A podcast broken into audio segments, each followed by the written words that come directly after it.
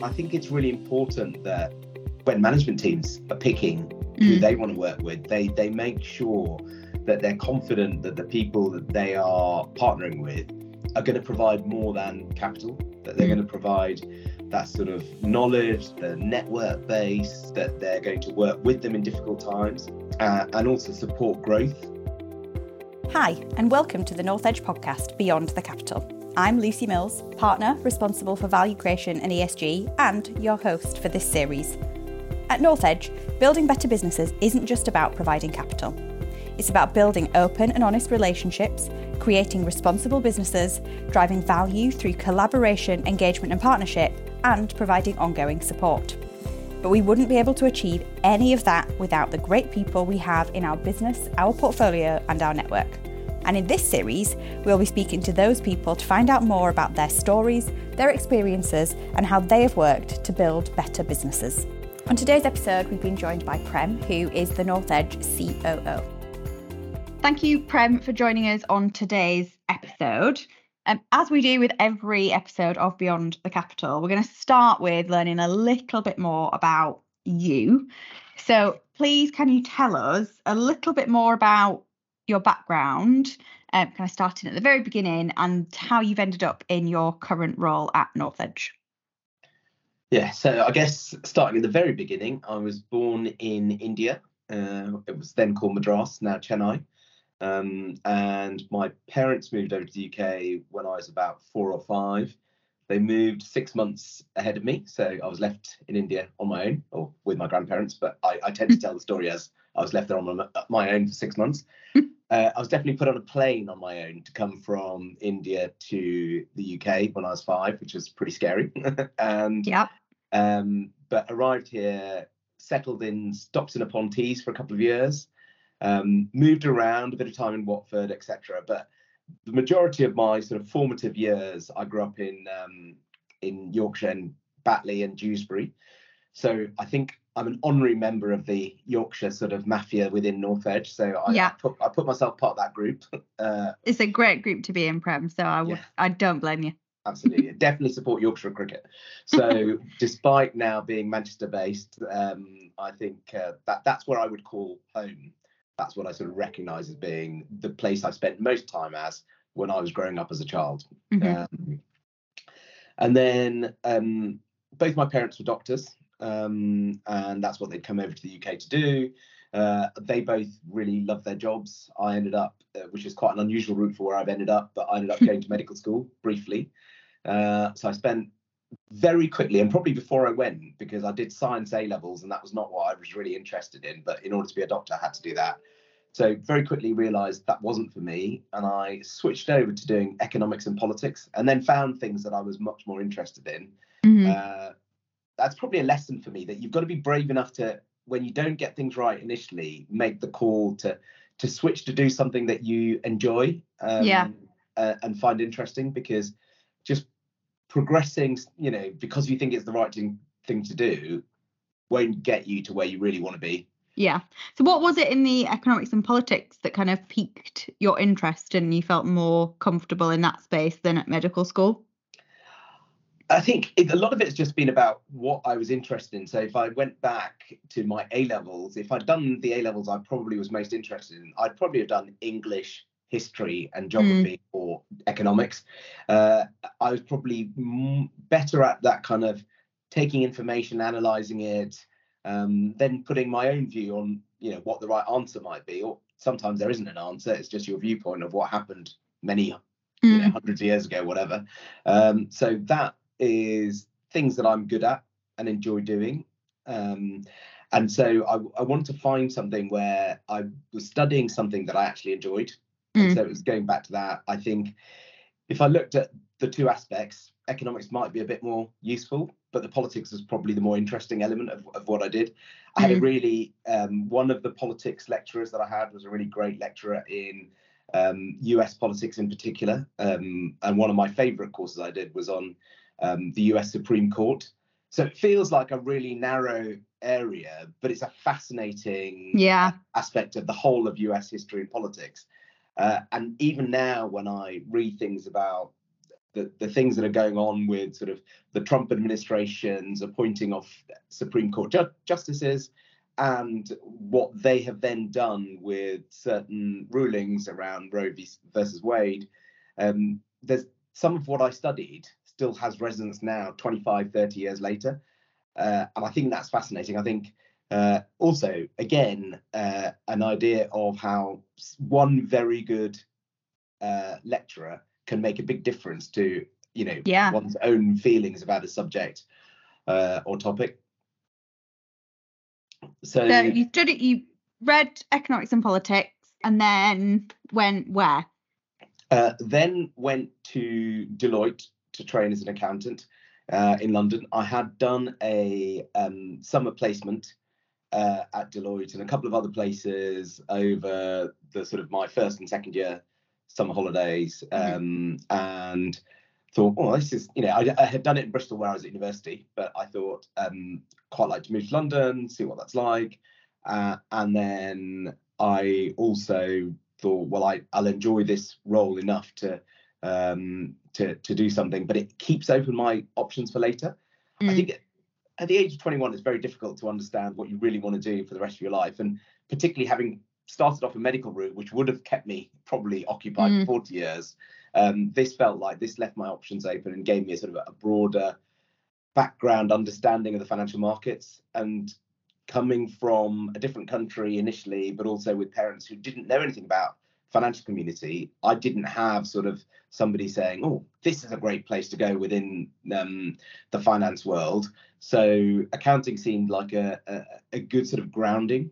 Mm-hmm and equally very much enjoyed it enjoyed the things i learned but also um, people always ask me now about their kids and whether they should do accounting and i say yes because actually you do get a good grounding but you also meet and you work with they're very big intakes of people so you mm. work with a lot of like-minded people uh, and it's it's a quite a nice introduction into the working environment where there is a big firm that's supporting you helping you to learn training and development on all kinds of softer skills alongside your, um, I guess, academic training.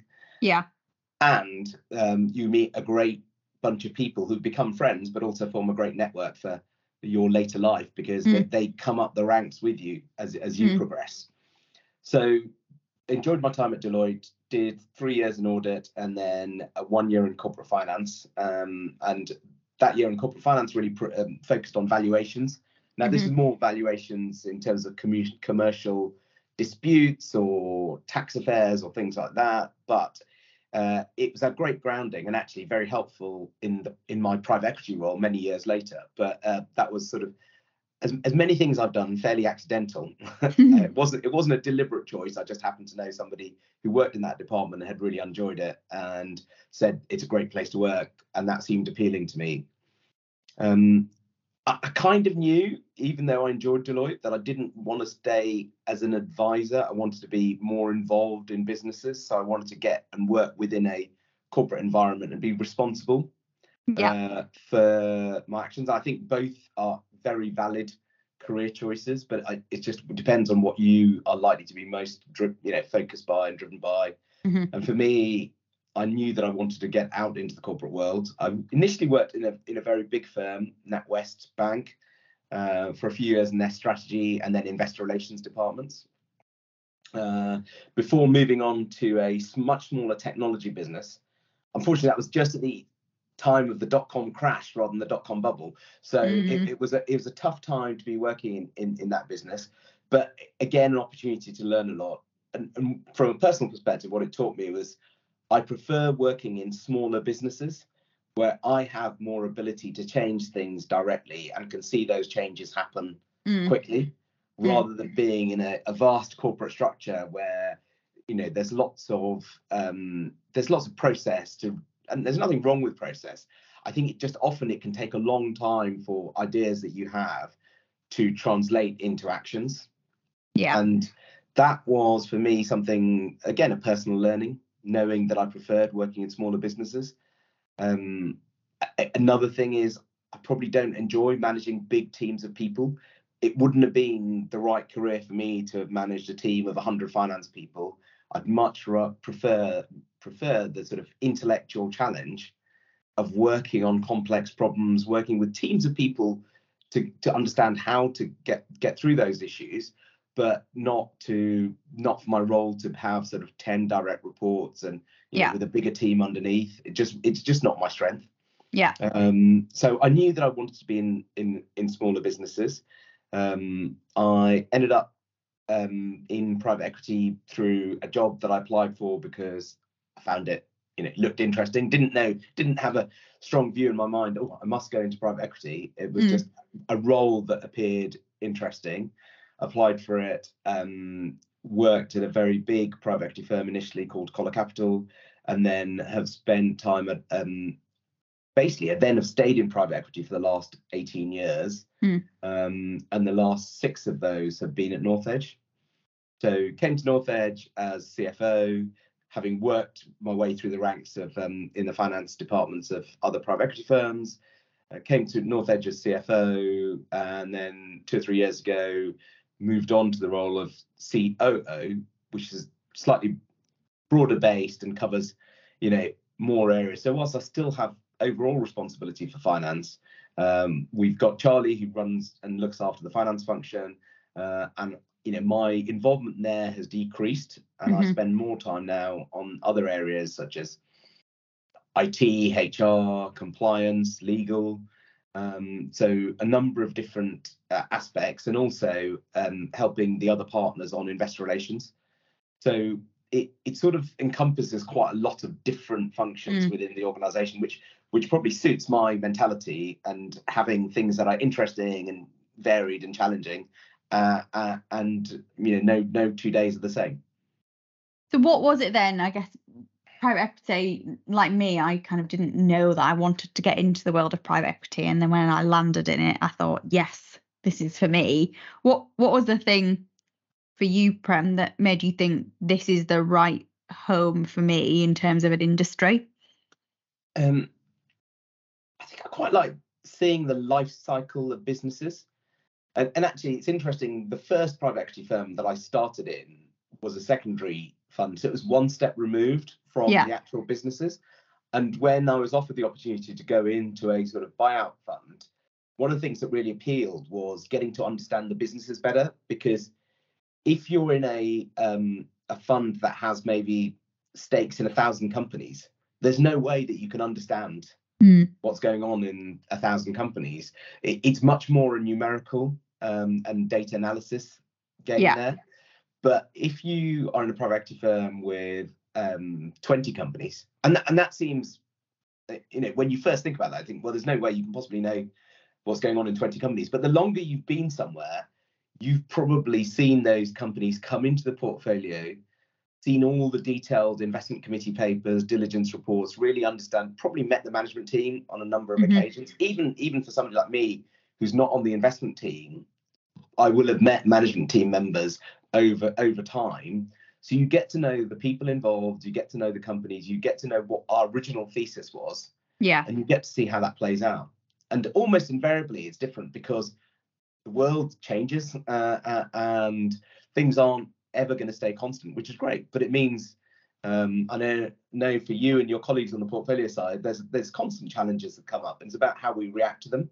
Yeah. Uh, but it, it's really rewarding to see the progress of some of those companies, and to feel like you understand them, uh, are a small part of mm. their successes, Mm. Uh, and then you know where they face challenges that you can again be a small part of helping them to address their challenges and we stand with the management teams and i think that is really true about private equity that people don't see that mm. it, it's a very supportive partner to management teams uh, and we we sort of share in their successes but we also feel the pains when things don't yeah. go well uh, or when there's challenges to face yeah and i think that is I think that is a big misconception about kind of the whole industry in that we are there supporting management teams, high fiving them, but also in, in the trenches with them.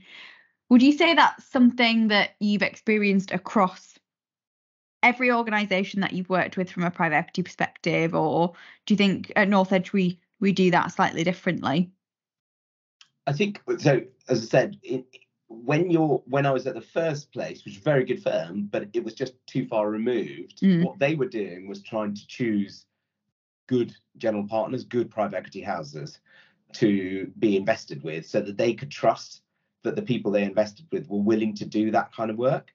Uh, and I think it's really important that um, when management teams are picking who Mm. they want to work with, they they make sure that they're confident that the people that they are uh, partnering with are going to provide more than capital, that they're Mm. going to provide that sort of knowledge, the network base, um, that they're going to work with them in difficult times, um, uh, and also support growth and, and be, you know, explain to explain to management like what are, what are we going to do that is going to help your business achieve as much as possible over the next three, four, five, longer time span. Mm. And I think that's what we have got better and better at doing is uh, creating um, that that sort of support network, both from the from the beginning with the new investment team meeting uh, um, management companies, all the way through to the work that the portfolio team do, about really saying this is how we're going to help you with value creation, and these are the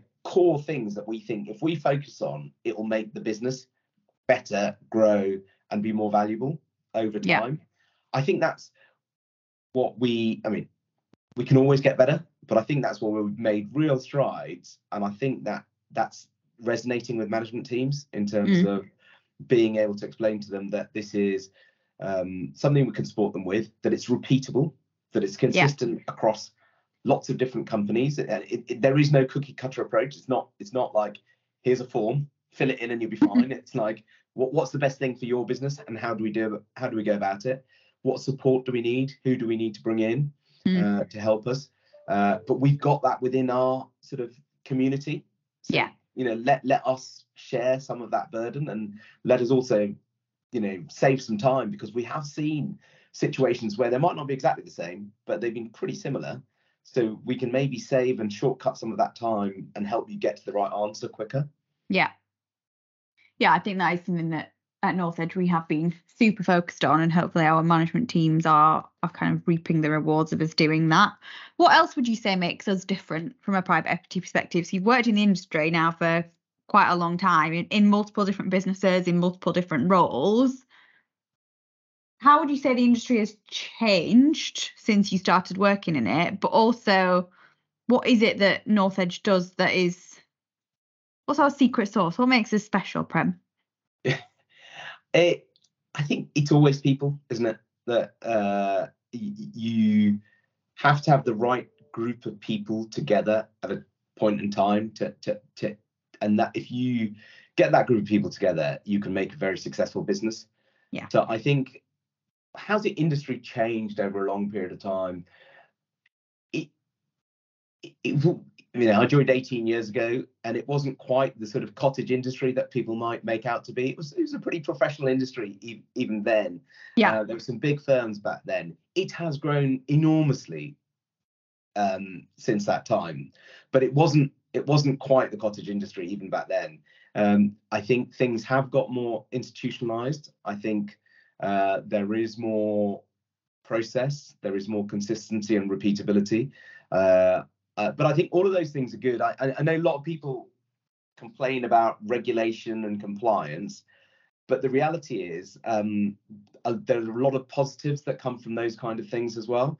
Uh, not least of which is it makes a wider group of investors comfortable that they're Mm. investing in a very mature asset class, which is safe and secure for um, you know largely people that they invest for will be think people like pensioners, life insurance companies. So it's really important that they have the security that what they're investing in is not just something that's going to make money, um, but but it's something that can make money in a sort of trustworthy, reliable environment. Um, and I, I probably think about that more coming from an operational perspective Mm. that that we need to provide that to investors because otherwise uh, they don't have the confidence Yeah. to invest in private equity firms. So I think that has uh, the industry has become more professional, more institutionalized.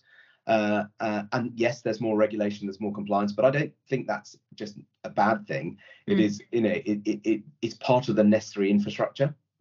Yeah, it's part Uh, of our industry growing up, isn't it? Just like how actually some of the tools and processes that we've put in place at North Edge over the last few years are us growing up as an organization and us being able to scale and you know we ask our management teams to do it because we know it creates value. So the same has to be true for us in terms of our industry but also our our business. So i agree. I think it's as long as it's not too much of that and so you can't get on with what we actually all love to do i think as long as it doesn't get in the way to your point actually it, it creates a kind of an easier environment for everybody to operate within doesn't it? Yeah. And your point about manage you know we us asking management teams to do things and then doing it ourselves i think it's really powerful as well when you can sit in front of them and say uh, you know we do this because we think it adds to our business. And mm. so we're already doing it. We're not asking you to do something we're not doing for ourselves. Yeah. Uh, i think that's really powerful. And i think that you know helps convince people okay they're not just imposing things on me. Mm. Uh, they think this is this is good for their business and they think it's good for our business. And and we're all working together on it Mm. So I think that's important. If I look at what we have done, uh, as well as all of the things we've done externally, I think some of the things I'm proud of that we've done internally are how we've approached our sort of um, people processes. So, yeah, you know, putting the entire firm through Living Leader, uh, trying to make sure that we uh, all understand ourselves better and then think mm. about how that impacts on other people. So I think what we've done internally, I'm proud of. I think we've made big strides on that as well, and we've thought about that a lot. So we started, you know, talking more about diversity and inclusion a few years ago. And when we did it, we started doing it from a almost a position of embarrassment of, oh, we're not diverse enough. And and I think mindset wise, we had to change that to thinking, actually what what's important is that we want to get better. Yeah. And we want to lay foundations to make sure that we are getting better. Um, and we started that by thinking about how inclusion came first. So how do we make sure that north edge is a welcoming um, fun varied place to work that anybody can feel um, that they can come and work at? And then that should encourage diversity. And then putting in sort of more process driven aspects to encourage diversity. But there's no point doing that if either people don't want to come and work at North Edge because they they have this impression that it's a scary private equity firm yeah. that isn't right for them, or when they get here, it is a scary private equity firm that isn't right for them. So those are bad outcomes, uh, and so I think by changing that first, that change that mentality to worry less about where we were and think more about where we're going and then really working hard on that. I think that has changed and improved yeah. the culture of the firm. I think it was a, you know, when I joined, I one of the reasons I joined, and I think something I found over my career is that as well as you know, interesting, varied work, challenging work, it's been really important to me culturally the the the firm that I work in and that I like the people that I work with and I yeah. respect them because you spend so much of your time at work that if you don't have that, then you know it's an awful long week if you're not in that position. Uh, and so that was really important to me. And I think so when I came to North Edge, I thought, well, this is this is a really nice place to work. I really like yeah. people there, respect them. I think they have high integrity. Another mm. thing that's really important to me. Uh, but doesn't mean you can stop. And I think an area that we probably were a little weak on was that diversity and inclusion piece, and not in a not in a sort of uh, uh, thought out way. It was just by omission that we hadn't spent enough time working on it. And what yeah. I'm proud of is that we have really worked on that. And I think it's become an even better place to work. And it's become an even better place to work for probably a more varied set yes. of employees, which is how you build diversity and how you build better outcomes because you can retain you can retain more people and you're going to attract people with a different mindset, which should give you mm. better results and better outcomes. Yeah, and I think the thing that I'm really proud of there is actually, you know, we are very focused on all aspects of diversity, not just the diversity that you can see. So, yeah. really thinking about what is people's experience and how do we have a, a different melting pot of experiences, whether that's educational, whether that's culture, wh- you know, whatever that might be. actually more more perspectives give us a better rounded view of lots of things that we're that we're looking at and i think you know to your point prem we're never we're never going to be done we should never be done mm. right you know that's the whole i think that's what is actually so great around d and i and esg actually it it encourages you to be better every day but by intentionally focusing on it actually the, the movement that we make is is that much more significant um yeah.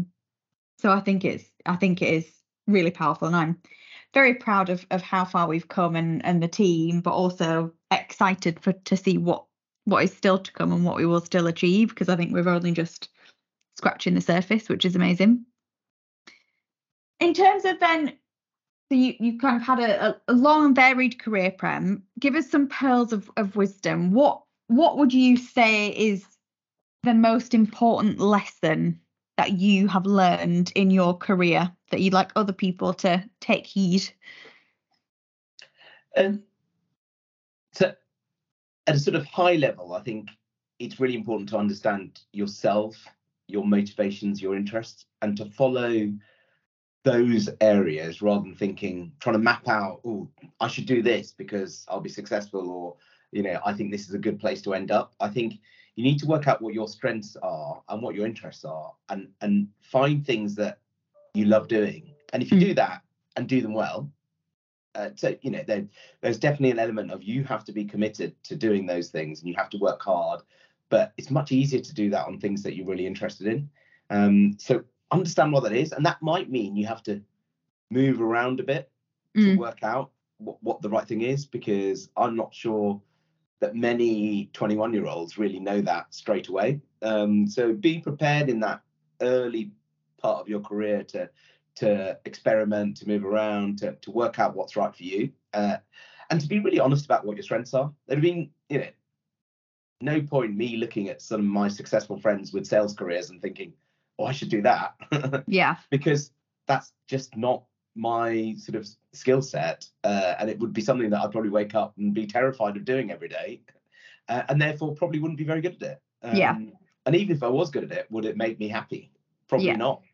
So that's something I would suggest that people are, you know, and it's difficult sometimes because I think at 24 I had the opportunity to go and work in the US for a year or two, but I thought, oh, well, it's taking me off my career path. And looking back on it now, you realize that 18 months away or two years away would have not made any difference probably in the long run. But what it mm. would have done is given me a really interesting other experience, probably give me strengths in, in other aspects of my life of living in a different country and working somewhere else, uh, learning new skills that would have also served me well. So yeah, I think it's hard to say that to people and for them to understand that when they are in those earliest formative stages of their career. But that that that is something that I would say to people. Yeah. And um, what would you say what would you say is the thing that's that's driven you? So I think that that bit around knowing your strengths has kind of got you to the right place. You found the right home from a private equity perspective, industry wise, and your role. What is it that's driven you? Because even within your kind of functional role in, within private equity, you know, you are now COO of North Edge. So what what is it that's driven you throughout that bit of your career once you once you'd found the right home? I think ultimately you do have to if you want to be good at something, you probably often have a drive and a determination to to succeed and you'll be ambitious and you'll and if you are you'll probably be driven to work really hard and make it happen often it's very unlikely that things are given to you. I think there are a lot of lucky breaks you can get along the yeah. way, and you know accidents and circumstances that help you in your career. And I think it'd be arrogant to think uh, that everyone who is successful doesn't have those lucky breaks along the way. But I think you do need to have uh, a certain level of ambition and drive to want to have the top job in uh, in, in a firm. Now that could be CEO of a FTSE company, or it could be you know, uh, CEO of a 35 person but successful smaller private equity business. Mm-hmm. It doesn't matter. You've still got to want to, to do it. And you've then got to follow up on that. And that's an element of, yes, you need to have an appropriate level of skill and experience, but you also need to really want to succeed. And, and that there's an element of hard work and drive that comes into that. Uh, mm. And you have to prove yourself because almost in a smaller business, it's just more obvious that you know whether you have the ability to do what's necessary or not. And then on top of that, I think in a smaller business is all about putting your hand up and saying, "Yeah, I'm willing to do that," or get involved there, um, because you know we don't have 30 people who can do different things, and we don't have departments that do different areas. So when you have good people and they put their hands up and say, "Yeah, I, I you know, I've got, you know, I haven't got capacity or I have got capacity, but I'm still happy to get involved and help Yeah. out," um, because there isn't a person whose job it is to do that. We all have to do it. Yeah. What what would you say to people then if they were kind of in in the finance community but not really thought of private equity as a career option before, or maybe they're at the start of their journey from a, a finance perspective? What would you say about the private equity industry? What what advice would you be giving to them? Because actually your role in a PE company, despite the fact you would be completely qualified to to work in the deal team, you don't. That's not that's not the path that you've taken from a PE perspective. So, what advice would you be giving to younger prem or or people that are kind of on the start of their journey? Yeah, well, and, and actually, I have to do this quite a lot in terms of over the last 15 years. I've recruited a lot of people into finance teams of private equity houses, and um, generally, the first thing I say is this isn't a route into the deal team. So make sure we all un- understand that. But uh, um, but it's more about I say, look, if you want a very structured, formal career path, you're unlikely to get that in a, in a private equity uh, house, and particularly in a smaller firm that doesn't have a 30 person finance department. So that that's not what this is about. If you need that structure uh, uh, and that line of sight, this probably isn't the right place for you.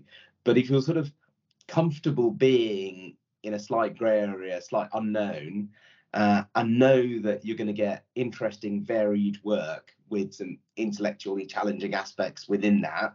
Um, now, that doesn't mean you can't do the routine reporting that you know most accountants have to do. That that exists, but you'll also get to see an awful lot of really interesting companies.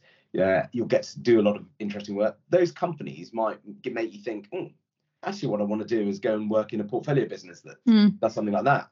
Um, or you might go, yeah, this is fascinating. I want to stay in this world, uh, and I'll work my way up. Now, there may not be that many job opportunities, but if I'm good enough, I'll find one, Mm. uh, and I'll keep progressing. Because the thing about private equity firms is, whilst they're you know they're small enough that people can notice talent. Mm. So if you see somebody talented, you'll find things for them to do. Yeah. Uh, and um, also, a lot of PE firms have grown enormously over the last 10, 15 years. And again, when you have firms that are growing, you find interesting um, things that people can do uh, and new things that people can do. Jobs that didn't exist Mhm. four or five years ago suddenly uh, need to be done, and you Yeah. find the best qualified person to do them. Yeah. And hopefully they're internal because they already know your culture, way of working. They know the people. They know how to get things done. Um, so that that's the the pitch I'd give, but I'd be very honest about what there is and isn't available because I think Mm. the worst thing you can do is persuade somebody to join, uh, promising them something that doesn't exist because Yeah. that that's a terrible recipe. Um, Yeah. and, and they won't Yes. stay. Yes, that's bad all round. Yeah. Thank you, Prem. I've enjoyed that chat. We're moving into quickfire, which I know you're very excited about. Yeah. So I've got four questions that we ask everybody on this podcast as a closing tradition. Um, first one, who has inspired you the most throughout your career? I've probably learned a lot from people that I've worked with, and and specifically a few of my bosses over the years. Uh, and hopefully, I'm still learning. And sometimes now, I find that I'm learning from people that I work with or work for me. So that's that's really important. Um, and it's often the softer skills that have the longer lasting benefits, which I think is the inspirational aspect of it. It's not necessarily what do you learn technically or what do you learn as a, a piece of information, but it's um, it, it's what you learn from people. And one of the things I learned early was that you, you know, if you believe in something, you should stand your corner on a project or an idea and really support it. Um, and not just go, yes, okay, the boss wants to do something different and accept mm. that, but but be willing to challenge. And I think the best bosses I've had have been really open to having that. Mm. Um, having said that, I, I also really believe in collective responsibility. So if you've challenged it and you've had a good debate about it, uh, but the team or your boss has said, right, this is the way I think we should move forward now that we've all discussed it, then I, I, the other thing I really believe is you get behind that, yeah. and you then make you know you you sort of you fully behind it, and you commit to making that a success. It might not have been your original idea, but as long as you're in an environment where your idea was heard and explored and properly debated, if that's not what's chosen, I, I sort of believe that you need to get behind that. And I, mm. I, think what I've learned from the best people I've worked with is they've been open to challenge. Mm. Mm. Really interesting. What is the best book you've ever read? Okay, I'm going to give you two books because okay. the best book that I've read that's not a business context. I, there's lots to learn in life from it, but uh, my view on that is I really like a book called The Worst Journey in the World by Apsley Cherry Garrard, and it was written in the 1920s. Uh, and it's a book about uh, Antarctic exploration. Um, so Apsley Cherry Garrard and a couple of his uh, colleagues were on Scott's expedition. He actually got sent back just before the final leg to the South Pole, which is why he didn't die, managed to write a book. Um, but uh, the worst journey in the world is not the one where the whole of Scott's final team died, but a journey that they'd done in the previous Antarctic winter when they went looking for emperor penguins. And it is a really unbelievably horrific tale uh, of living at sort of minus 40 degrees in tents uh, in, in a very inaccessible part of the Antarctic and how they nearly died. But then chose again to go with Scott on, you know, the next mm. Antarctic summer to do the same thing again. Um, so it's hugely sort of inspirational and a story of resilience. Um, and it, you know, it's written in a 1920 style, but it's still very readable today. Yeah. Uh, okay, book number two.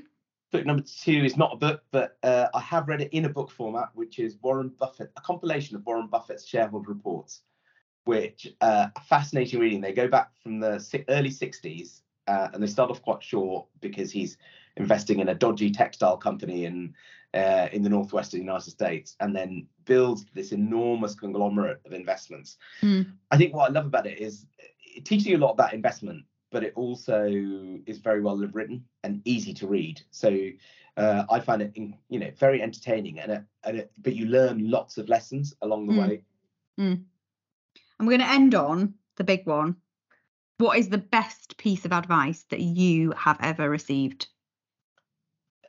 for, for me, per, and this is probably a personal one to me, but it probably is applicable to many people, is um, just because of my nature, I'm sort of prone to analyzing things and wanting lots of data and then trying to come up with the right recommendation. So I'd probably wait too long to get there. Mm-hmm. And I think what I learned from this from a couple of old bosses about how how to get things done is moving forward is really important. So if you don't have perfect information, you're never going to have perfect information. And the more senior you get, that that's more and more true. So you're probably faced with uh, two good choices and you don't know which is better, or two imperfect choices and you don't know mm. which is worse. But actually, it's far better to do something, and if that's not right, to reevaluate and to change course. Mm. But doing something is almost always better than doing nothing. So that's the piece of advice I'd give to people. I like it. On that note, thank you, Prem. I've enjoyed that Brilliant. chat. Thank you. Great. Thanks, Lucy. Thank you. If you'd like to listen to more insightful stories from the NorthEdge Network, you can search and subscribe to Beyond the Capital on any of your usual podcast platforms.